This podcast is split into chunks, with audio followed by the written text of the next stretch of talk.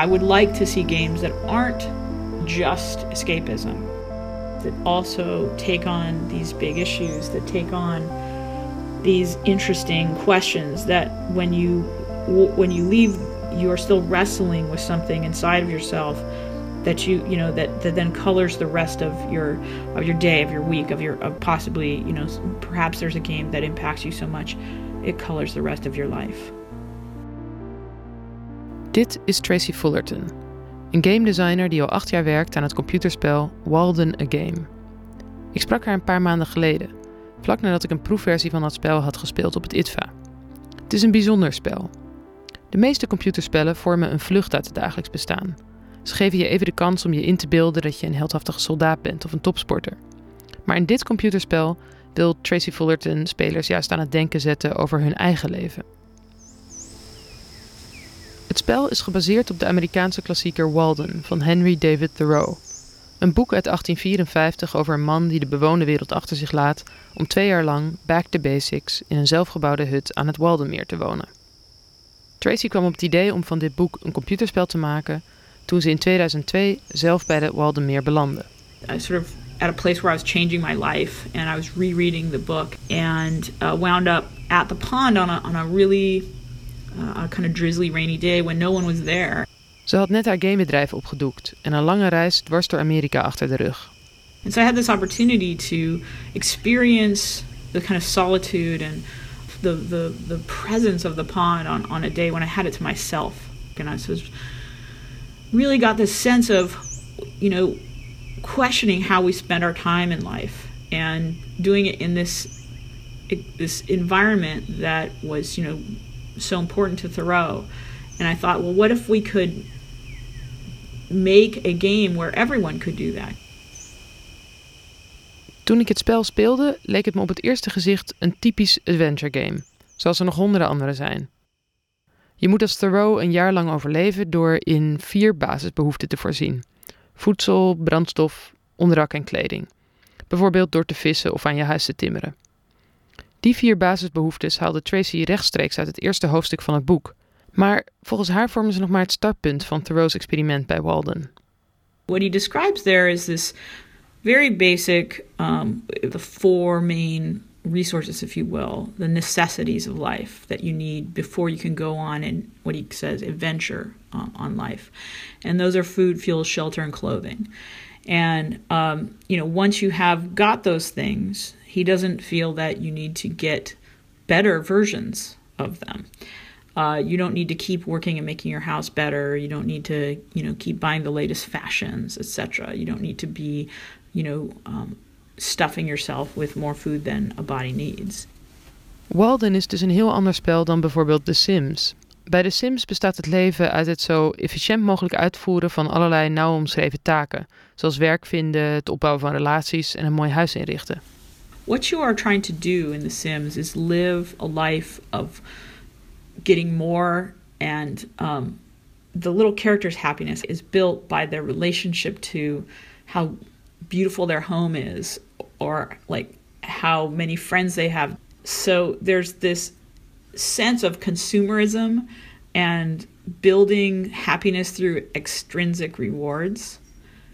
And so while it is true that you have to make sure that your character has to eat and sleep and have a job and all these, you know, so survive, they're surviving in the midst of this confusing com- consumer dream.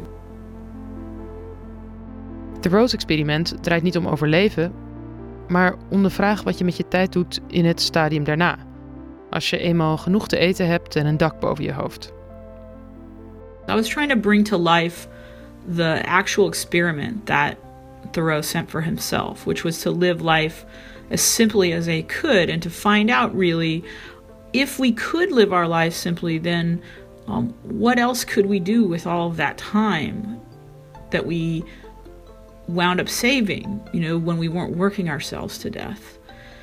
And I think that what I described in the beginning about the experiment that Thoreau set for himself, he set for himself the the experiment to find out how little he needed, not how much he needed to be happy. Aan het begin van het spel had ik het nog redelijk druk. Ik was zelfs wat gestrest. Ik moest een hut bouwen, uitvogelen waar ik kon vissen, bessen plukken. Allerlei zaken die nodig waren om in leven te blijven.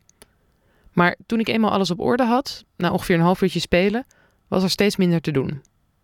There are some goals that are clear, like for example, gaining the you know resources that you need to live in the woods and people attach to those very quickly. Oh i'm a character i'm going to be hungry i'm going to be cold etc and those are the sort of that's kind of what i would call the the kind of entry level goal set. And being able to build that cabin and gather that wood and mend those clothes those are things that people understand they relate very strongly to. Um, so we, it's good that we have them but then what we have are these kind of stepped out more um, aspirational goals. Het was alsof ik in het computerspel vrije tijd had gekregen. Ik had tijd om een boek te lezen dat Emerson ergens had achtergelaten. Ik ging een stukje roeien over het meer. En toen werd het spel eigenlijk pas echt interessant. There's no competition, if you will. Um, there's challenge, um, but the competition, if anything, is just uh, for how you use the, the resources. And one of the basic resources of our lives, and in this game, is time. Um, you know, how much time do we have? How much how much of it should we spend working? How much of it should we spend being a part of nature, being you know interested and um, seeking out inspiration um, in the sort of small wonders that surround us in our lives. Ik merkte dat als ik ontspande en bijvoorbeeld een lange boswandeling maakte, dat dan de sfeer van het computerspel langzaam veranderde. Het grauwe bos om mij heen kreeg meer kleur en plotseling hoorde ik vogels zingen. De zon brak door. You know, we sort of hint that you need to be looking for inspiration. And that there might be inspiration to be found you know in the woods and along its its edges for example. Um, and so kind of thinking about what that might mean what might it mean to be looking for inspiration we don't lay it out very clearly we don't say do this do x and you'll get inspiration. People have to wonder about that. And that to me is a more complex way of going about setting goals for people to me, I, I do think of this game, I think of it as one of the most important games, which is, you know, making those choices, facing those challenges, um, which determine how, how our lives really become meaningful. In Wild in a Game hoef je dus veel minder werk te verzetten dan in andere spellen. En toch bleef het voor mij verleidelijk om in al die vrije tijd gewoon door te werken en allerlei taken uit te voeren en punten te verzamelen die nergens goed voor waren. Zo merkte ik dat ik het moeilijk kon laten om drijfhout te laten liggen als ik langs het meer liep, ook al lag mijn voorraad al lang vol. Grappig genoeg voelde Thoreau die verleiding in zijn tijd bij Walden zelf ook. Hij beschrijft hoe hij er overdag droomt om hooiwagens vol te laden met allerlei planten en die dan in de stad te verkopen, terwijl hij het geld helemaal niet nodig heeft. Volgens hem is de drang tot werk bij de meeste mensen dan ook veel sterker dan de drang tot spelen. De meeste mensen, zo schrijft hij, worden als vanzelf hun eigen slavendrijver. So if you don't want to um, say balance your time, you could actually see what it might be like to just be a bean farmer. Uh, maybe or maybe go into town and be a famous writer. You can um, send articles to New York until you you know hit it big, right? These things might tend to draw you away from the core of the experiment. But for me, the key difference is that the game only offers those as possibilities.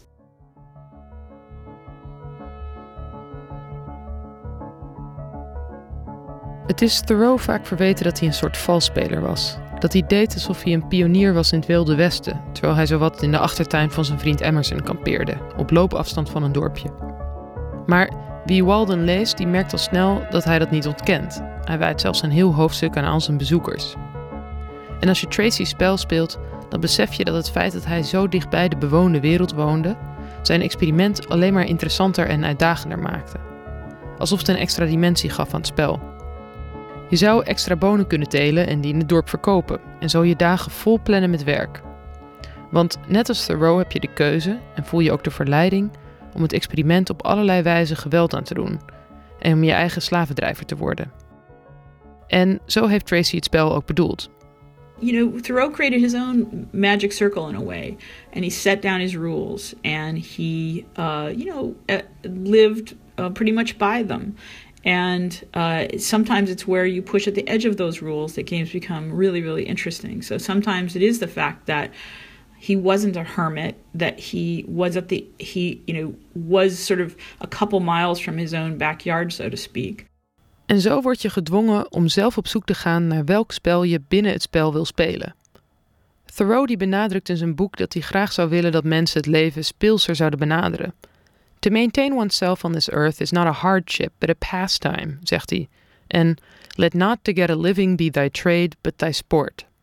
This was a kind of laboratory experiment that was pushing on the edges of how we might live. And it it doesn't provide so much answers as it does provide new questions for the player. And to me that's I think the essence of a great game. Zelf heeft Thoreau zijn spel bij Walden twee jaar lang vol ernst gespeeld. En toen heeft hij zijn koffers gepakt. Aan het eind van het boek schrijft hij daar vrij nonchalant over. I left the woods for as good a reason as I went there. Perhaps it seemed to me that I had several more lives to live. Het is een soort vrijheidsgevoel dat ik na drie uur Walden spelen een beetje kan aanvoelen. Als ik opsta van mijn stoel, is het alsof de regels van het leven, net als de regels van het spel, wat losser om mijn lijf hangen wat minder opgelegd. En alsof ik ook in het echte leven zomaar zou kunnen kiezen om op een hele andere manier verder te gaan, net als Thoreau.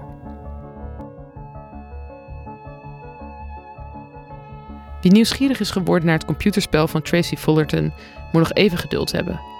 Wild in a Game komt later dit jaar uit. In de tussentijd kun je natuurlijk altijd nog het boek van Thoreau lezen.